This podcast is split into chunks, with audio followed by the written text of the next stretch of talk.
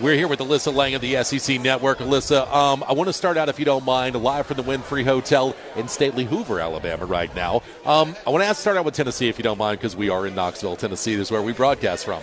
Um, what does Tennessee need to do to kind of show you that they are on the right track as far as a rebuild? Everything from that, from what I've heard out of Tennessee, has been about confidence and it's been about excitement. I have not been able to go to Knoxville for a game yet, so I haven't gotten to experience it in person. I'm hoping I'll be able to do that this year. But everything I heard about Jeremy Pruitt's first year was just that he brought a new breath of fresh air, new energy. It was a renewed sense of confidence for his guys. And even talking to him yesterday, he said that was one of the biggest improvements going into this offseason was guys know what's going on, they're bought in, and they're confident going into this year. And I'm a firm believer of your guys don't have to necessarily be the best of the best right now. As long as they're confident they can get there and they can put in the work to get there, then you're on the right track. So I think Tennessee football this year really has the potential to do some incredible things if, you know, they're as confident as they say they are, which I love it. I mean, half the battle is coming out and having some swag on the field. So I'm really excited to see what they do this year. Tua's going to be here. We're here with Alyssa Lang from the SEC Network. Tua's going to be here in just a little while.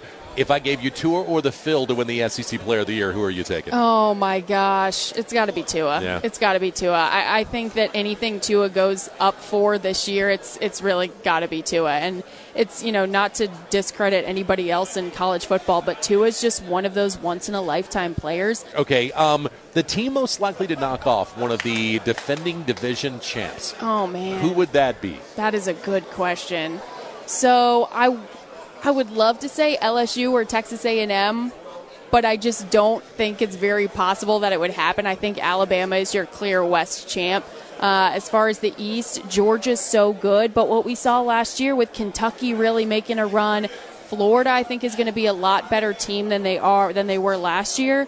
At the same time, sort of like what I feel like on the West, I just don't think anyone is quite close enough to Georgia in the East yet. So if I was a betting woman, I would bet Alabama and Georgia again in that SEC championship game. But I don't think it's going to be as much of a shoo in as it was last year.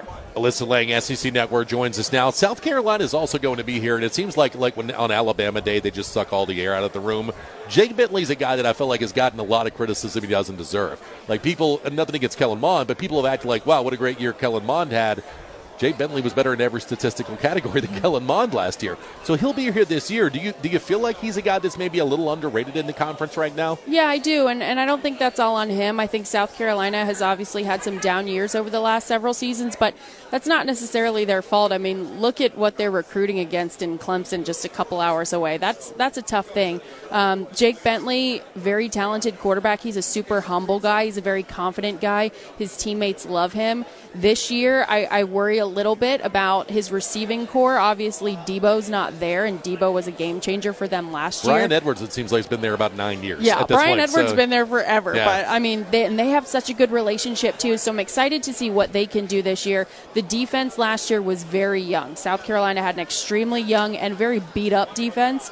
So this year, I expect them to be better on that front as well. But I'm hoping Jake Bentley for his last season can come out and really put up some good numbers. People forget outside of Columbia that Jake put up some big numbers against Clemson in that last game of the season last year. They ripped up that Clemson secondary. So if they could do that against Clemson, you know, it was at night at Williams-Brice Stadium and they ended up losing pretty badly, but they showed some serious promise there on offense. If they can come out and do that in the SEC, I think they could have a pretty a pretty good season. Again, it's tough to go up against Florida and Georgia in the East as well, so it'll be interesting to see what they do. All right, Bill, Bill Hancock's here as well. Do you think we see the college football playoff expanded in coming years? Uh, man, I would like it to be expanded. I think it would be really cool, mostly because I feel like it'd be more football. So, Yeah, so that's obviously your, fun. your ideal playoff. Like if they go to Alyssa Lang and they say, Alyssa, you're now the czar of college football, what is the playoff that you're going to create? So the football fan in me would love it to be more, obviously not so much like basketball, but I'd love to see maybe six or ten teams.